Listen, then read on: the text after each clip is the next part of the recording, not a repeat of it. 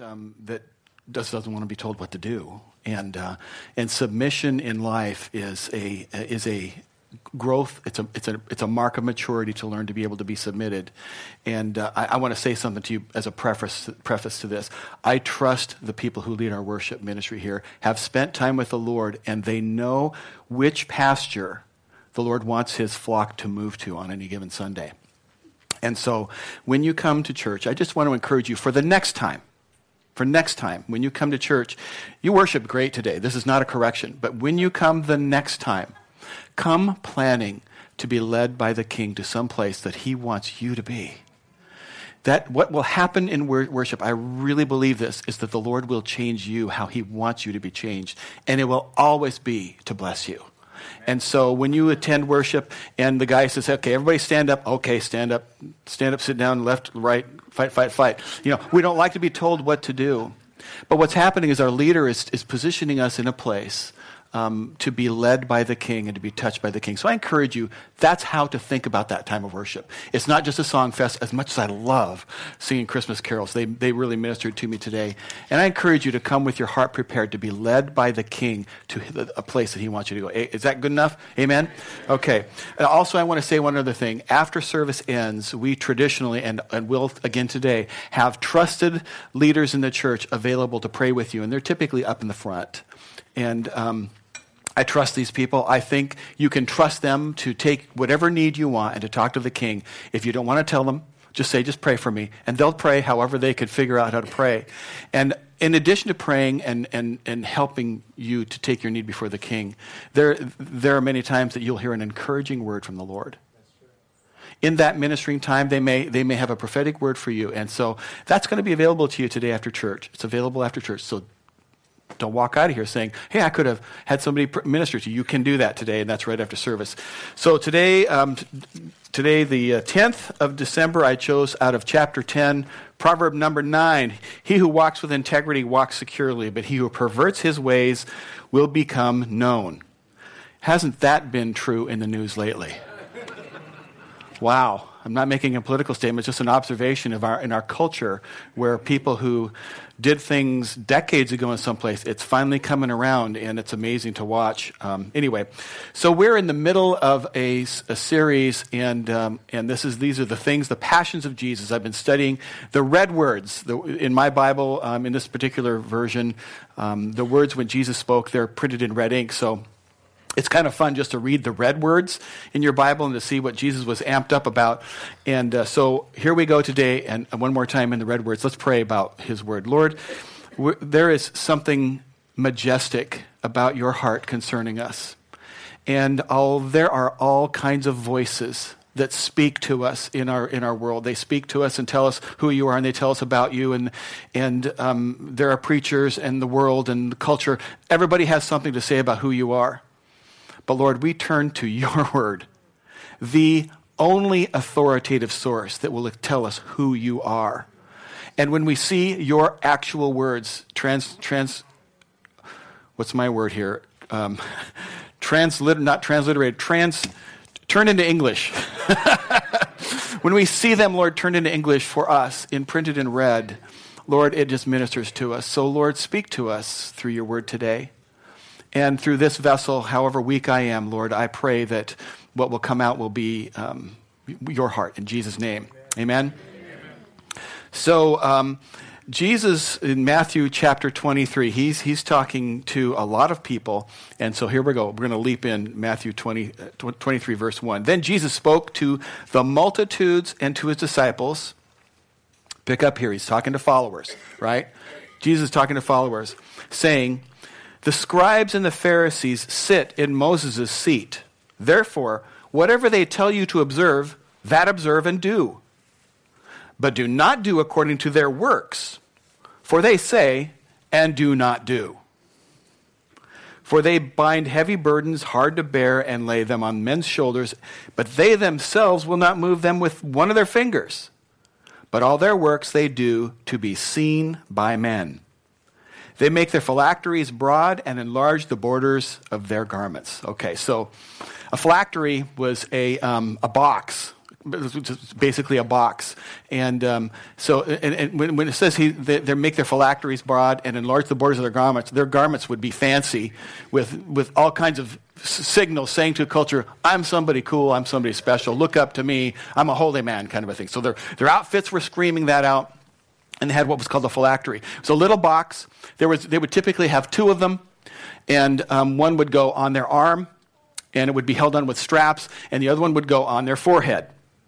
Okay, so get the picture. These guys would have these phylacteries, and inside the box was um, either pieces of paper or, or, or, animal skin, and written on those would be certain specific scriptures. And they had all kinds of rules: how many, how the straps were to be made, uh, what, um, how many, which specific verses, how many lines per verse on the paper, and they'd be walking around with this box on their head. you laugh. I mean, can you picture? What would you do? Okay. I mean, you'd go, I mean, I look at that and I think, what fools? What silly thing to do, walk around with a box on your forehead with scriptures in it saying to people, I got the word of God on my forehead. What do you think about me? It's like, anyway, Jesus is basically calling them out. Don't, you should do what they say, but don't do what they do and we're going to dive into this because there is no doubt here that Jesus is passionate about this. He is all amped up about hypocrisy. And um, I, think, I think probably more than any other issues, my opinion is that he hates this one probably more than just about any other issue. Over and over and over in, in the passage, in this passage, many people believe to be his final sermon. He preaches, and seven times he says these words. Verse 13 Woe to you, scribes, Pharisees, hypocrites. Now, the scribes were teachers of the law. They were, they, they, were always meticulously copying down the scriptures, copying, you know, and, and counting every character, every, in, their, in their language, the characters were both a letter and a number. They had a numeric value so they could verify the accuracy. So they'd copy a scripture, and then they could verify whether they had done it with any typos, so to speak, by doing mathematical calculations. They were very, very diligent about their copying the scriptures. And Jesus' word here, woe, is, uh, is translated into a Greek word, ouai, and, and it basically, it, it's not so much a word as it's an exclamation. It, it's, this, it's this heart cry of anger or pain or, or denunciation. He's, he's basically, you know, it's, it's grief and this despair, this, this, this dissatisfaction. He's not happy. You know, woe to you, he's saying. And it's actually a divine proclamation of judgment by Jesus for these guys. It's not so much a warning of judgment as it's, it's, it's setting in motion the wheels of the judgment that's going. It's, it's happened. It's not like, this is not a warning, slow down or else. It's like, okay, you're there. It, and he's talking about the finality of, of their future, and it's all based upon their hypocrisy. Now, the scribes and the Pharisees were probably the most religious people of their day. I mean, they, they, they were devout, they were involved, they were the most fanatical followers of, of what they believe with God, you know, and, and, and I could spend all morning talking about various facts about the Pharisees. But if I did that, I mean, I, I don't want to do that. You're going to learn a lot about them as we go here. But, but, the, but the reality would be missed is this, is that you and I, we are in, in great danger of being the Pharisees of our day. And I'm not here with you today to highlight the greatest hypocrites in history. And I'm not here certainly today to talk about the greatest hypocrites in the Christian culture today. Um, I'm, I'm, I'm, I'm here, we're here today to search out and to destroy whatever little tiny bit or a large amount of hypocrisy that might be alive within our own hearts. And, uh, you know, instead of wishing this message on somebody else or um, someone else, I think we have to consider that we're the ones that most need to hear this. This word hypocrite came out of the acting culture, the, the, the theater, and, and it, was, it was a word to describe an actual talent. You know, a person who, who demonstrated the strong ability to play a role of someone whom they were not. I was surfing on TV a couple days ago, kind of click, click, click, click, never landing anywhere. And I happened across this movie, Sling Blade. I'm not recommending the movie, by the way. I'm just telling you I happened to see it. And for a few minutes, I just was fixed. If you know who Billy Bob Thornton is, I mean, I kept watching him, and no matter what, I could not see him in this character. I mean, if you've seen the movie, you know what I'm talking about. You, you, you know that's Billy Bob Thornton, but where? It, he's, a real, he's a real hypocrite. That's what the word means. He's really talented at playing someone whom he is not. And at first, the word was a compliment. It's not so much a compliment in our culture anymore. I, I went on this rabbit trail, so I'm going to take you on a quick one. You know, I was studying this whole thing out, where the word came from, and, and, uh, and uh, I got into a little bit of English history. You know, if you're into kings and queens and all that kind of stuff, here's something that you might like. But um, uh, back, back, uh, you've heard of King James, right? Okay there was a King James II who was the grandson of King James. And anyway, in the middle of the 1600s, there had been uh, there had been the civil wars and tussles in England over basically over the church. Are we going to follow the Catholic Church? Are we going to do our own thing? And it really came down to who was top in command, the Pope or the King of England. That's really what it came down to, or the King of the Queen of. So they so they basically branched off and they had a they had a split. They, they split.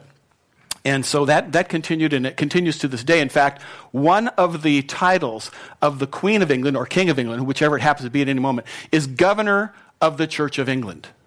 Present title of the Queen. She's, she's the defender of the faith. That's, that's one of her responsibilities. Anyway, so back, back into the 1600s, they're having this tussle over who's going to be in charge, the Pope in Rome or the King of England. And, and there was this big, big tussle was going back and forth, civil war, things going on. And uh, um, King James II was in rule. He was the grandson of King James, who is the Bible guy, right? You know the King James Bible, right? Okay, so I'm not going to go down that. That's a different rabbit trail. But this, we're on this rabbit trail. Anyway, so King James II, he's in charge. He's overthrown by William of Orange. Okay? And William of Orange was just done with this whole thing, and he wanted his followers, who were what considered, were considered nonconformists, they didn't agree with the Church of England, nor did they agree with the Pope. They wanted to go down a more Protestant route, kind of a thing going on. So, they, so, so this guy takes over, William of Orange, and, um, and they pass something called the Toleration Act. And the Toleration Act basically said this is the, the Toleration Act of, eight, of 1689, in case you want to look it up later. I mean, it allowed for certain rights, including the ability to hold public office. But a provision in, in there was that you had to, to observe the the sacraments of the church at least once a year. So if you wanted to hold an office, you had to go have communion at church. Well, these people didn't want to hold communion, and so, um, but so, so what they would do is they would go once a year, and they would pretend they had to be members of the church.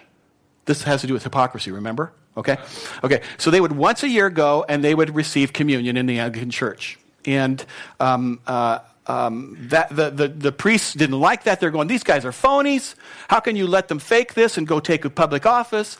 And um, so, um, of course, the king wanted them to be able to do that, so they passed another act called the Occasional Conformity Act of 1711.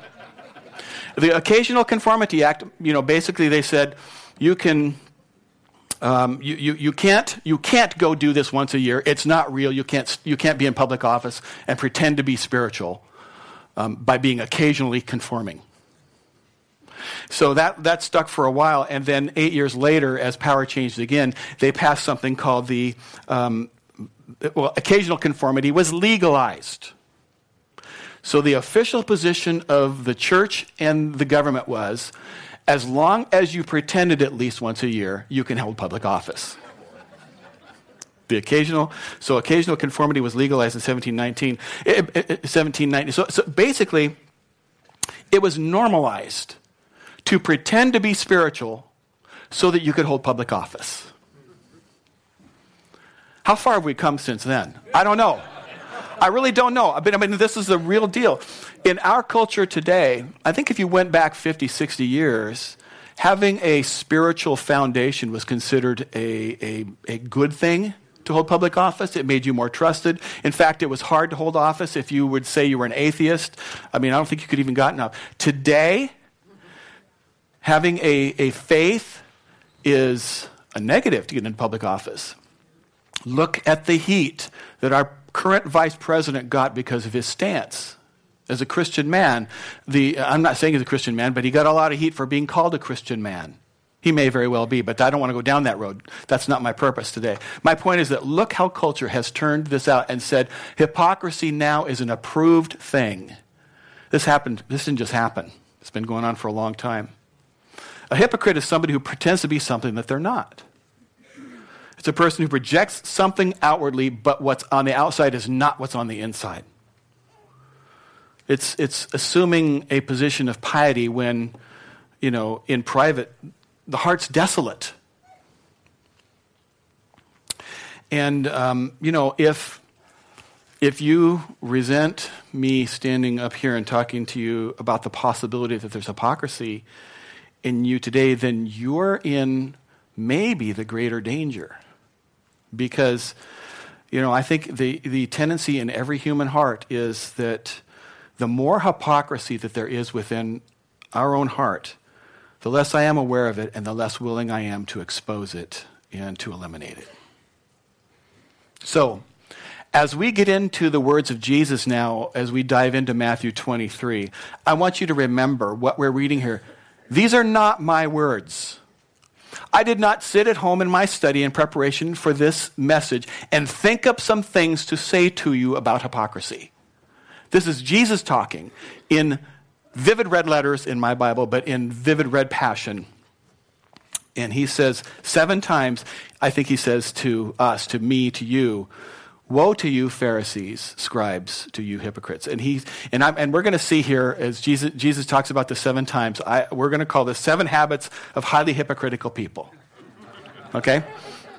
Now, please don't sit through this message wishing somebody else was hearing it. Okay? Okay. Number one, making salvation more complicated than it really is. We see this, we're going to start in verse 13. But woe to you, scribes and Pharisees, hypocrites, for you shut up the kingdom of heaven against men. For you neither go in yourselves, nor do you allow those who are entering to go in. There's a lot going on here. And Jesus is saying that these, these guys were making salvation more complicated than it really is. That's what's going, going on here. And, and salvation is very simple. It's not easy, but it's very simple.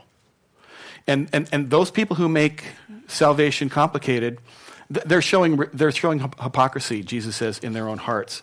Now, the Pharisees here, they, they sh- it says they shut up the kingdom of heaven. They're not going into it, and they don't let other people go in. These, these guys pretend to know God, but they don't know Him. They pretend to speak for God, but they're not speaking for Him. They, pre- they pretended to be in the kingdom of God, but they're not in it. They're, they're outside. And this woe that, that's, that Jesus saying here is, is to all supposed spiritual leaders who would make salvation complicated. Spiritual leaders who say, you know, the way to get to heaven is that you do these seven things, or that you, you go through these patterns, or you pray these specific prayers, or you, you, you obey these specific rules. These are false teachings. It keeps, it keeps people from going to heaven. The plan of salvation is very simple. It's, it's very simple. It's repentance and faith. It's, it's repentance from my sin. I acknowledge the fact that I'm a sinner. I acknowledge the fact that I offend God's law and his heart. And I realize that there's no way for me to earn my way to salvation. I just, it's this repentance. I, I turn to God and I repent for my sin. And then I trust with faith that the price he paid on the cross was sufficient to cover the cost of my sin. That's it. It's that simple. If I repent and I believe that, I'm saved. It's, it's just that simple.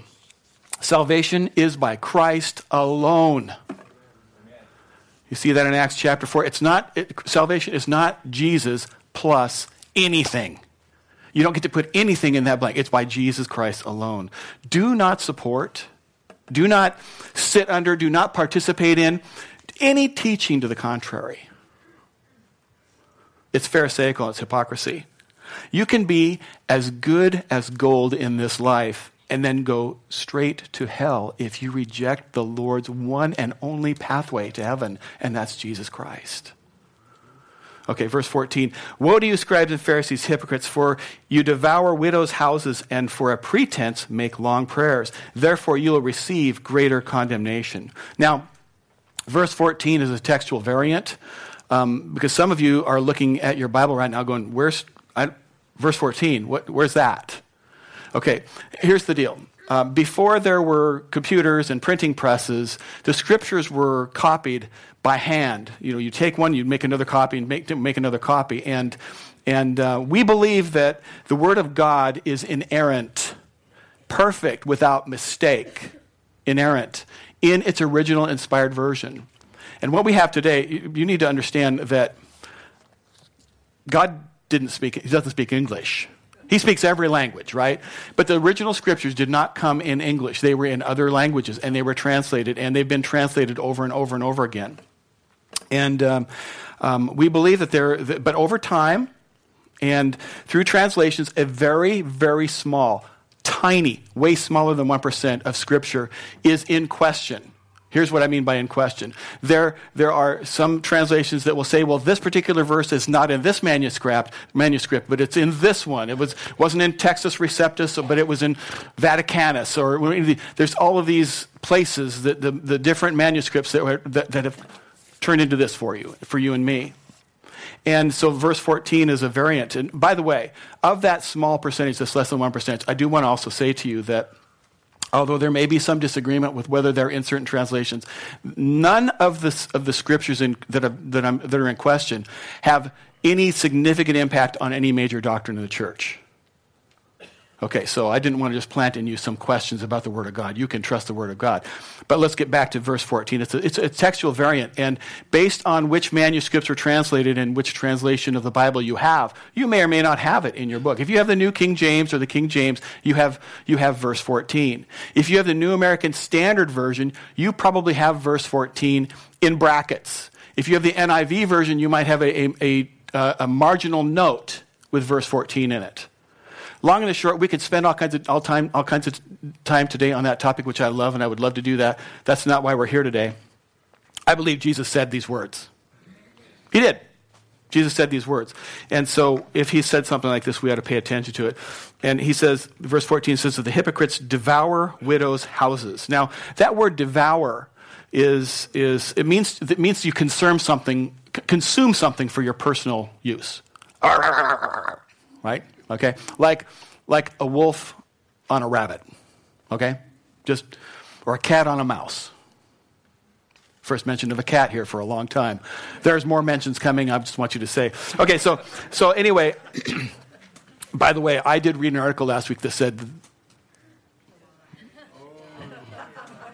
scientific study about the brains of dogs versus the brains of cats. Listen, I'll just go, I'll come back to that next time. Anyway, so um, completely lost you there. Okay, so okay, so devour. It means you consume consume for your own personal gain. And the word widows there doesn't just mean what we traditionally call. It's any person who has great need and few resources. The hypocrites devour widows' houses. And the idea here is a religious person taking advantage of someone else, using another person, like visiting the traditional, what we picture as, as, as a widow, visiting a, a widow who really doesn't have the money to support a ministry and saying, please, please, give me your money, give me your money with the ministry, we need your money. Or, or um, using God to get people to do what I want is what this is talking about. It's, it's these pretentious prayers. It's just not genuine. Number two, hypocrites are people who get, get what they need from people even if it hurts them. And they're consumed with themselves. You know, it's my situation, my needs, my desires, my plans. You know, and, and don't get in my way. Don't cross me. Don't show me up or you're going to pay for it. Hypocrisy. Are you ruthless in the marketplace? You know, are you, are you vindictive and petty in your neighborhood? Are you um, self serving and demanding at church, maybe? Always wanting, what do you give me? What do you give me? What, you know, at home, where are my slippers? Ada, where's my water? it's hypocrisy. Maybe, maybe you know Christians who have this trail behind them of, of, of hurt and wounded people behind them, and, and, and they never feel like they've got to go back and say, I'm sorry, and to make it right.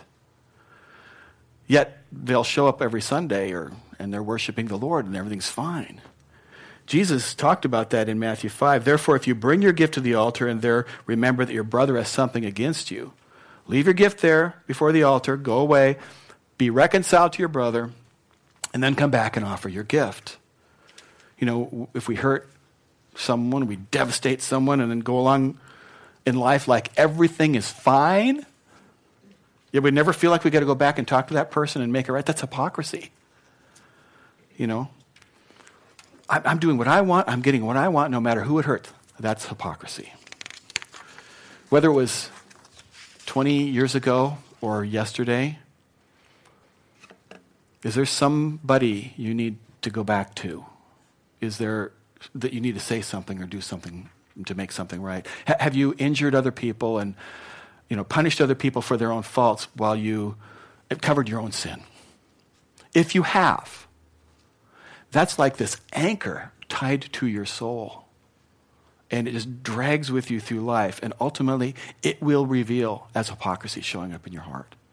Verse 15, Matthew, um, verse 15 says, Woe to you, scribes and Pharisees, hypocrites, for you travel land and sea to win one proselyte, and when he is won, you make him twice as much a son of hell as yourself. So the Jews were proselytes. They were, they were traveling around and trying to convert people to Judaism, and they were going to the Gentiles, and they were winning converts. And um, in, in winning converts, the Pharisees were actually converting them to a false religion that did not lead people closer to God. it's kind of scary, right? And, and, and like any convert, the convert then wanted to be like the one who led them.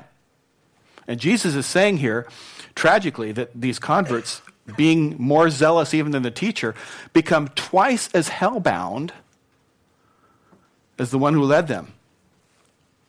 And I, I realize the implications of this about what I said in the first point, but do not.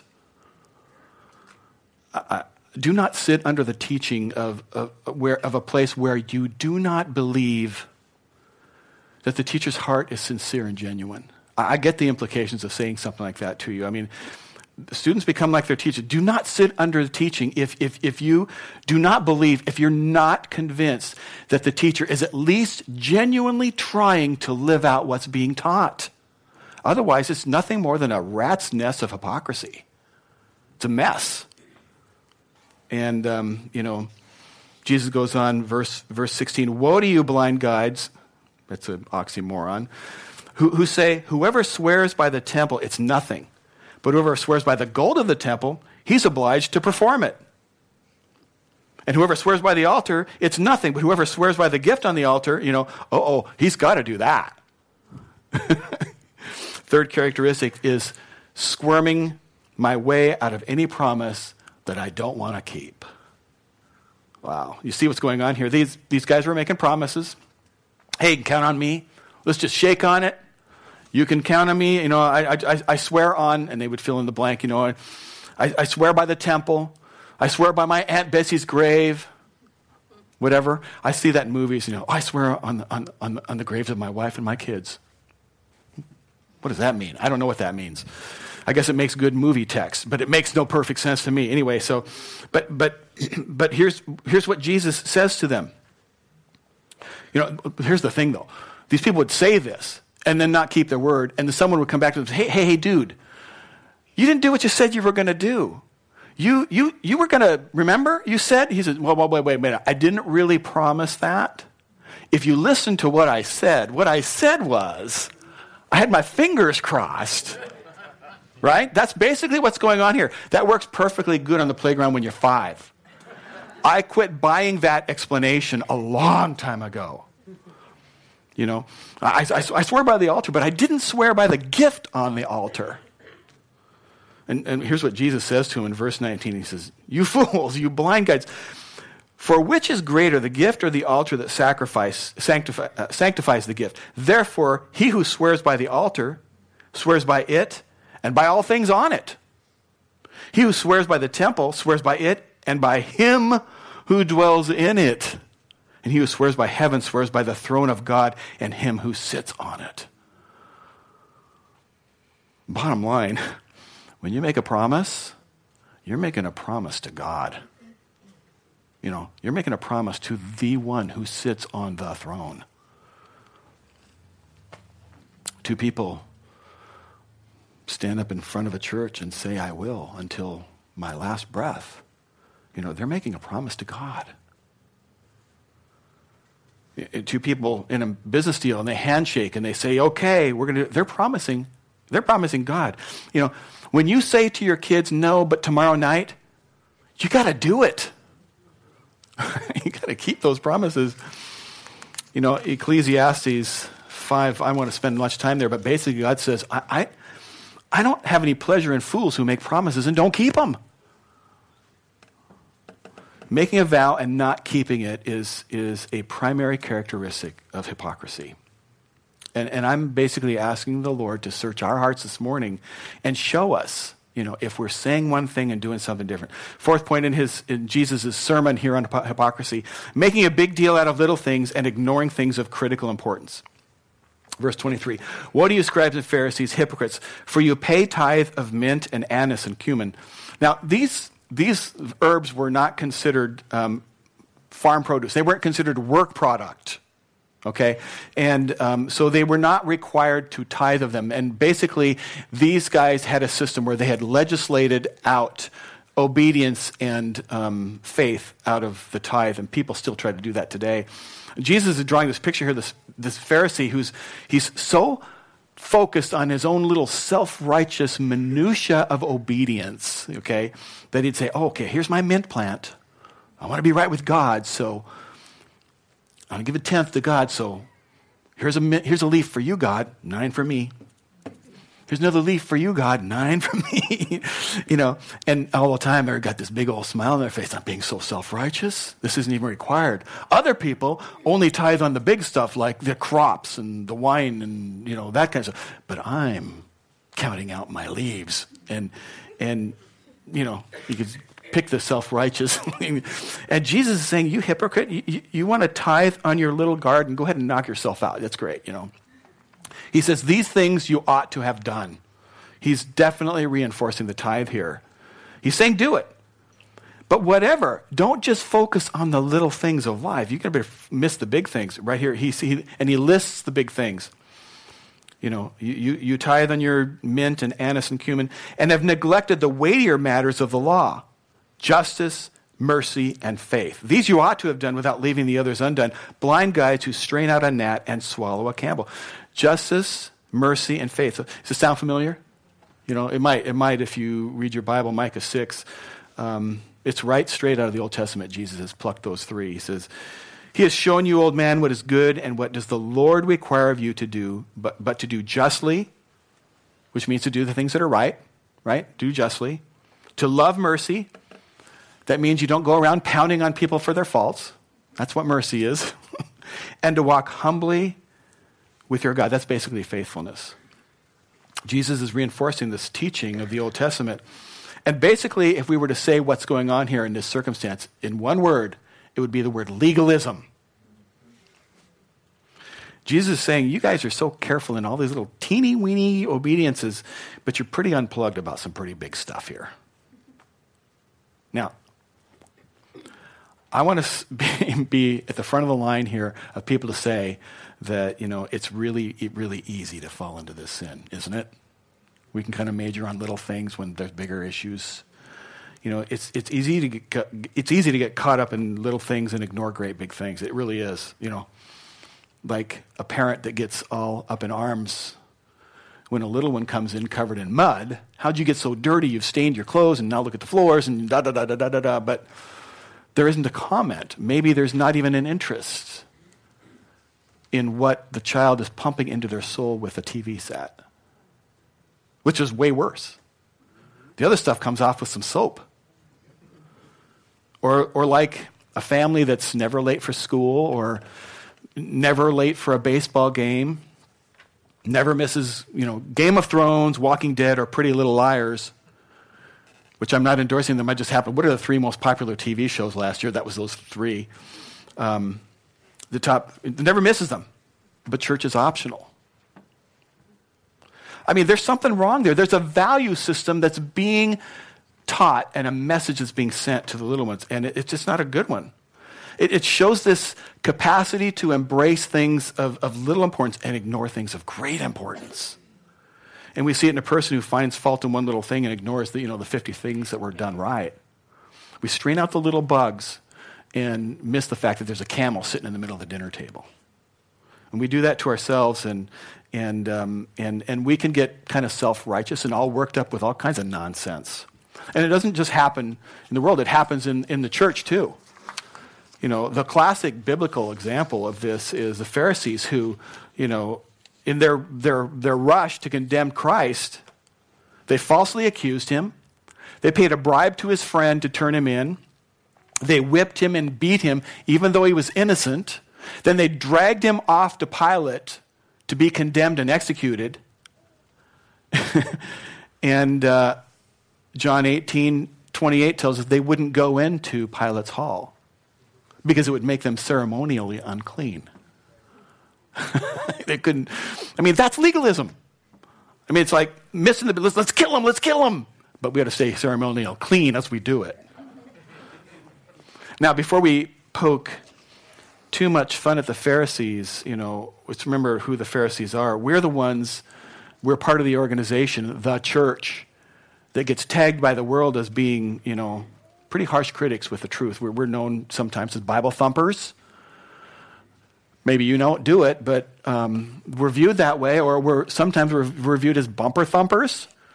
You know, I didn't. I, I, thought about this. I thought maybe I better check the parking lot because I don't want to use an example that's on somebody's car. Someone will go there. Oh, he he mentioned this. He hates me. I don't know what's on your car, but there's a bumper sticker that just bugs me. Okay, I'll just tell you. I hope forgive me if this is on your car. I, I'm wrong and you're right. Okay, I'll just admit that right now. But the ones, the one that says Christians aren't perfect, just forgiven. I don't think that wins us anything. It's condescending. It's argumentative. I just, I think we could be bumper thumpers. And, you know, there are some really cool bumper stickers that I really like. A couple of you have them on your car, and I've told you, hey, I like your bumper sticker.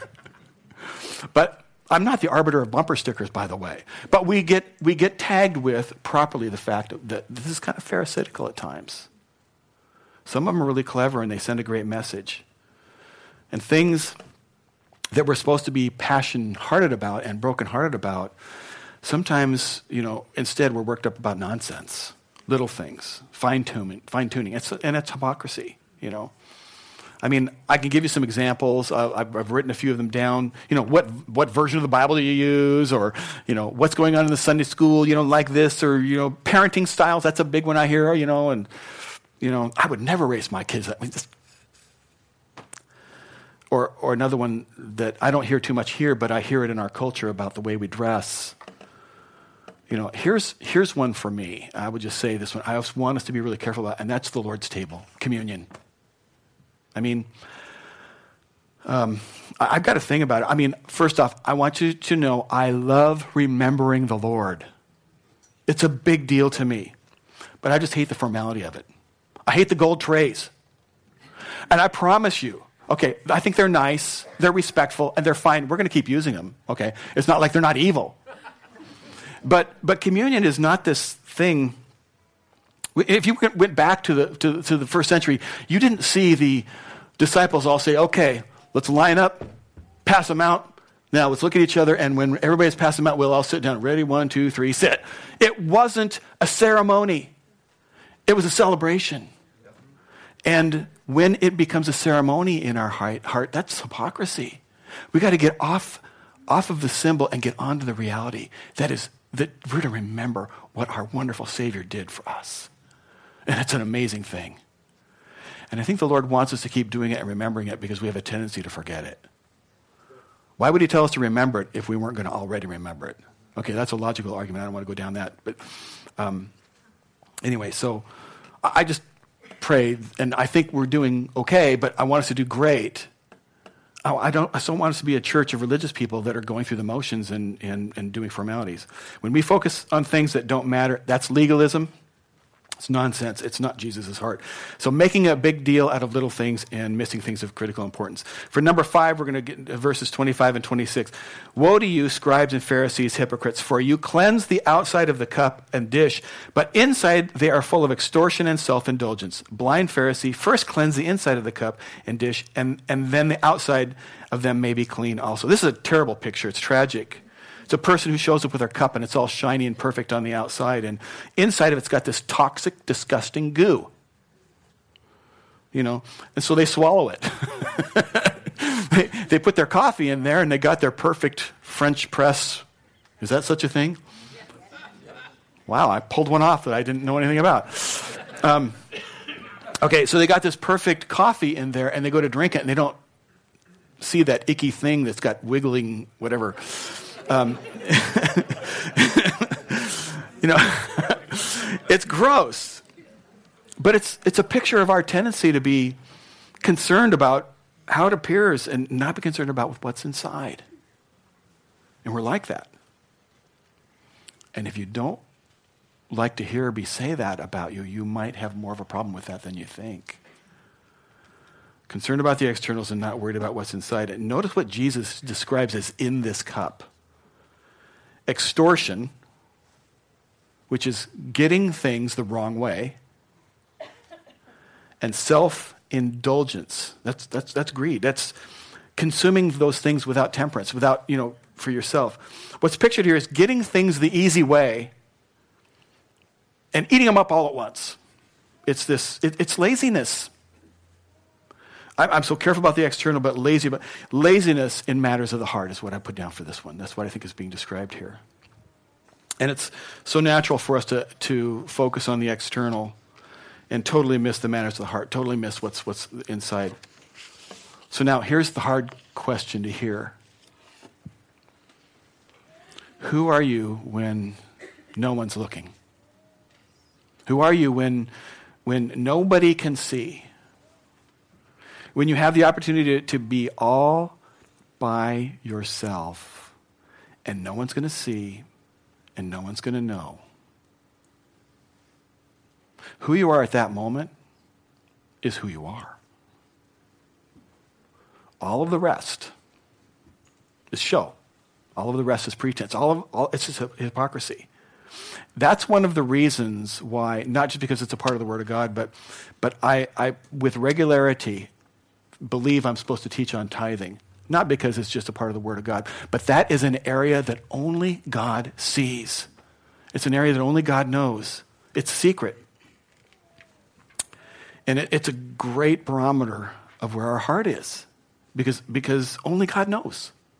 You can, you can serve and you can minister and you can sing and you can, you can do all these things, but nobody knows about the tithe.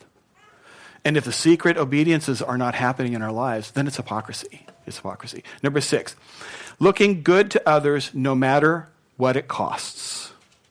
Verse 27 Woe to you, scribes and Pharisees, hypocrites, for you are like whitewashed tombs, which indeed appear beautiful outwardly, but inside are full of dead man's bones and all uncleanness. In Jerusalem, every year, right before the Passover, they would actually paint all of the tombs white. Because if you touched the tomb, you would become ceremonially unclean and you wouldn't be allowed to worship. So it was a pretty big deal. It was a, it was a nice, courteous thing that they would do. They would paint it, and, they, and, and they actually, it was said that, that, that Jerusalem actually glistened right before the Passover. They would make it so pristine. And he's saying, You guys are like those tombs before Passover week, you know, and we can get like that on the outside. Everything's good. But inside, there can be these things hurting in us and that are just going on in us.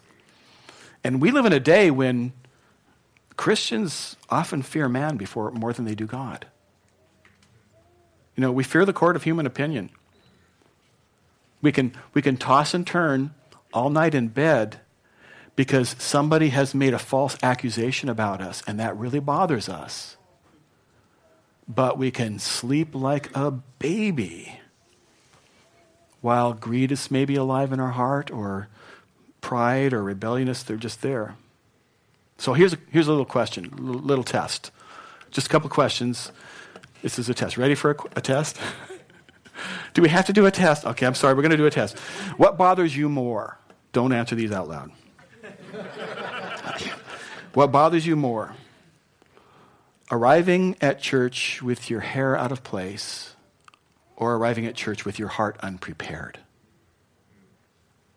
What bothers you more? Somebody seeing your children misbehave or God seeing your disobedience? What bothers you more? A spot in your shirt or a stain on your coat or a lump in your heart? What bothers you more? Three weeks without a, a compliment on your new thingy or three weeks without intimacy, true and real intimacy with the living God? Which bothers you more? Okay. Number seven, pretending to be better than, than others no matter what the evidence. Verse 29 Woe to you, scribes and Pharisees, hypocrites, because you build the tombs of the prophets and adorn the monuments of the righteous. The Pharisees were going around at that time to the tombs of, of, of David and Solomon and Ruth and other people. And they were hanging up plaques and they were decorating them and they were putting wreaths on them. And many of these tombs were the tombs of prophets that the Pharisees' forefathers had killed, had martyred, right? And so while they were decorating them, they were, they were saying these speeches to themselves very self righteously about, you know, um, making these little speeches. And Jesus, I don't know if he heard them or he, you know, he knows what we're saying, but he, he starts quoting to them the speeches that they were making at these tombs. Verse 30. You go, to the, you, you go to the monuments of the righteous, verse 30, and say, If we had lived in the days of our fathers, we would not have been partakers with them in the blood of the prophets. Back then, when all this was going down, I wouldn't have been doing this. I would have been standing with these guys. I would never do that. you know. Back then, I would have stood with these guys. And, and that really, that, that little comment right there is really the essence. It's the bullseye of hypocrisy. Thinking that I'm superior to others. You know, that I'm incapable of sinning the way other people sin. Seeing my brother fall and, and thinking to myself, naughty, nasty sin, how can he do that? Or myself, you know, I, I would never stumble there. I, I, would never sin like that. Did you hear about, did, you know, how could she, how could he? Well, it's their own fault. I warned them. If you didn't see that coming, who could, I mean, those are all classic statements of hypocrisy. This condescending air of superiority. And, you know, I, I pray God, by his Holy Spirit, would slap that nonsense out of us. it's just this ridiculous presumption, childishness. It's not God's heart for God's heart for us at all. It's hypocrisy. And I, I, think from the last message two weeks ago, um, I was gone last week, but th- if there was something in that message, if you didn't get it, I'll just, if, if, you, if you're here, you'll know what I'm talking about. But it, the, part that was written on my heart, things get written in my heart, by the way, when I preach. They, they get written in my heart all week long and before then. But, but what was written in my heart is that I am the Pharisee when I forget that I am the woman. And I'll just leave that with you if you didn't hear the message. You, you can get it. But okay, enough of the Pharisees and their failures. Are you ready to hear how to win over hypocrisy? Are you ready for that? Okay. Okay. Let's get on to some, something more positive here. Okay. Okay. How to win over hypocrisy. It's good to get it to a solution. Now, in the next few verses, Jesus gives to the Pharisees the consequences of their unrepentant hypocrisy. He's telling you, here's what you face now. Here's what you've earned. And, you know, in, in these verses, you and I can see a way out. We can, and it's really good. Because even though for the Pharisees that are, he's, he's talking to here, their, and, and their end was sealed, you know, ours is not. Even though these guys were condemned at this, at this moment, and, and they couldn't return, they couldn't repent, we can. So, let's look and see um, their consequences and use those to motivate us to be a little different. Okay, Matthew, verse, verse 33. Serpents, brood of vipers, how can you escape the condemnation of hell? Okay, number one, how to win over hypocrisy. One, fear the future, hell. Okay, now, if you want to send me emails and quote to me, God has not given us a spirit of fear, go ahead and send me your emails. I'm not telling you God is putting in you a spirit of fear. I'm telling you it's healthy to fear the consequences of sin. Because if that fear motivates you towards righteousness, it's a good thing fear the future, hell. That's a good reason not to be hypocritical. It really is.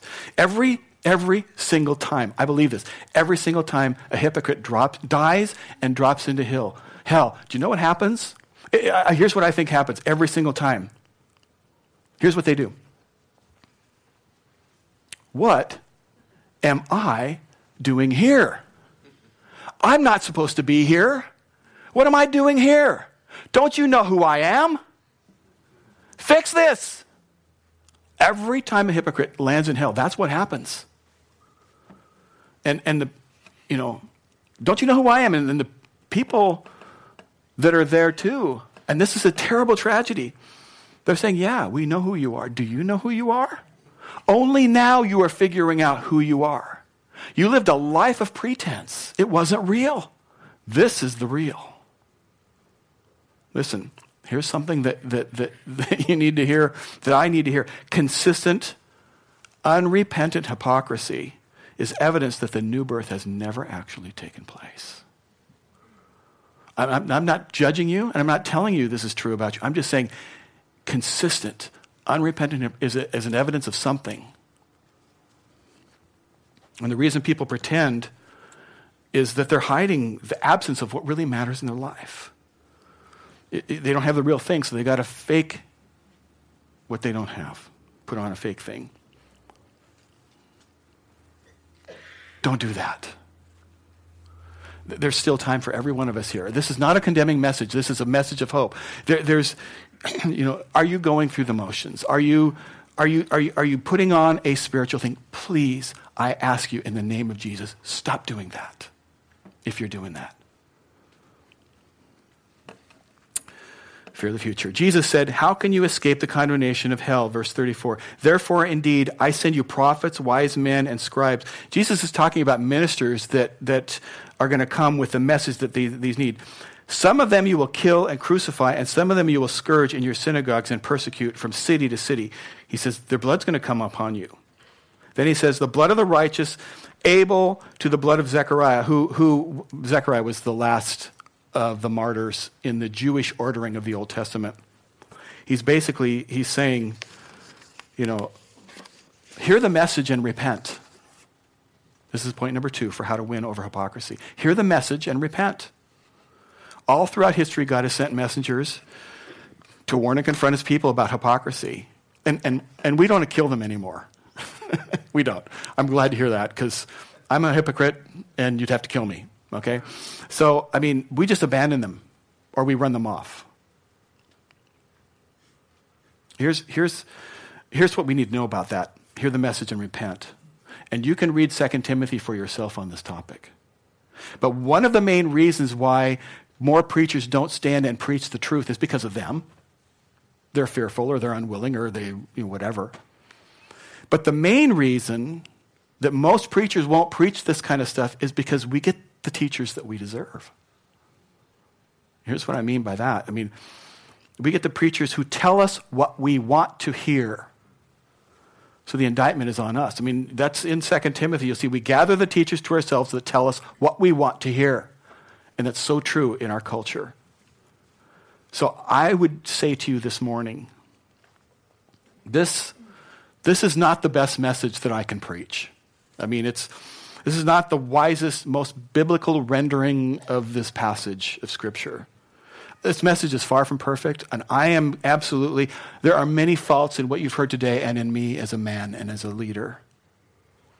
But hear this this is the best, most spirit filled presentation I can give on Jesus' teaching on hypocrisy. And I don't know when you're going to hear another message about hypocrisy. I really don't. So answer this question Will you hear this? Will you hear this message? Will you search through your own heart and receive the message? Will you locate the lump in your own heart and repent? Fear the future hell, hear the message, repent. And then this is where Jesus really begins to let his heart pour out and shine here. Because I believe he drops to his knees and begins to cry over Jerusalem. Verse 37 O Jerusalem, Jerusalem, the one who kills the prophets and stones those who are sent to her. How often I wanted to gather your children together as a hen gathers her chicks under her wings, but you were not willing. Point number three come to the Savior, and this is intimacy. There's nothing that defeats hypocrisy like genuine personal intimacy with Christ. And, and, if you don't have it, look at the text. Look at the passage again. How often I wanted, but you were not willing. I wanted, you didn't. I reached out and you turned away. How often that happened? And you say, well, what if I don't repent? And I think the next verse is the saddest one in this whole passage, and we're, we're about done here. Verse 38 it says, See, your house, your temple, your heart, is left to you desolate. For I say to you, you shall see me no more till you say, Blessed is he who comes in the name of the Lord. Jesus says, if you won't respond to his invitation, your house will be desolate. That's cold, dry, hard, empty, dead. And, and, and, the consequences of hypocrisy. And um, so, the way to win over hypocrisy, three things, and let's pray fear the future, hear the messenger, and respond to the Savior with intimacy. Let's pray. Lord, I really feel like, um, you know, you and I have had some chats this week. It seems like there's been a tremendous spiritual headwind in the, in the preparation for this message today and for what it is you wanted to do in me as a son and in us. And so, Lord, as we just turn to you now and listening to your spirit, church, I want to ask, suggest to you that you ask the Lord to place his finger upon whatever hypocrisy he might find in your own heart. Ask him. Just, just ask him. Jesus, where are my inconsistencies? Spirit of God, where, where am I calling for my brothers and sisters to do something that I'm not doing? Show me, Lord, my broken promises. Show, show me any laziness in matters of my heart. Lord, protect us as a church family, as a fellowship, from being churchy and religious, from, from being not right, from, from, from being not real, Lord, with you. God, there's no pretending with you. We just kind of pretend that there is. Forgive us, Lord, for when we do that. And Lord, I just want to ask for something of um, life to be the result of our response to you today. This just to me feels like one of the most healthy things that heaven ever does, and that's some pruning. Prune off the things, Lord, that, that you would like to come off of us so that something new and fresh can blossom in us. We can cling to things that we think are ours to cling to, that if we let go of them, the good things will go away, and that's so not true. So, Lord, if you need to do some pruning, let it start right here with me. Right here, right here and here, Lord. I, I, I realize people are hearing me pray, but I mean this personally, God. And Lord, for those who are willing to be pruned by the King, because it brings forth new life, let it be so. And God, I want to also talk to you about people who have maybe become distant from you because of hypocrisy that they've experienced. Someone has hurt them, someone has wounded them, someone has let them down.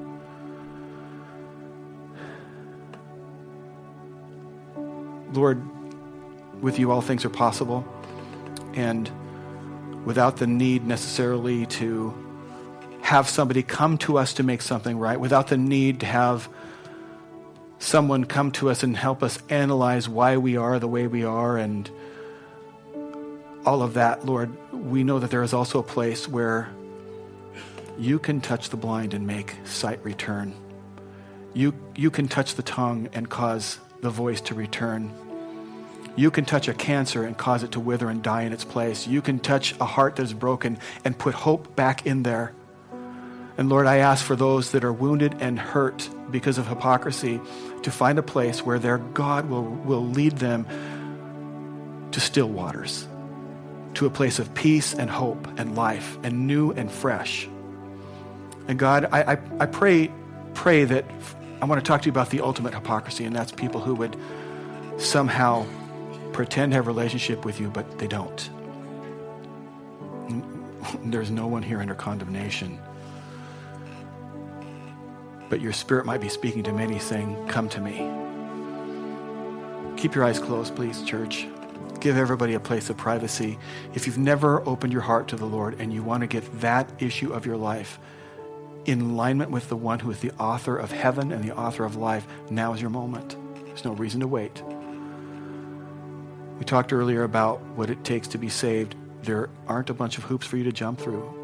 You don't have to go out and get righteous first. You don't have to go out and become a better person first. Jesus didn't come to save the righteous, he came to save the sick. And if you realize your sickness, which is sin, and you can't help yourself, you can't fix it, but you're willing to accept salvation, you're willing to accept forgiveness from the one who did pay the price for your sin, then now is your moment and you can be saved.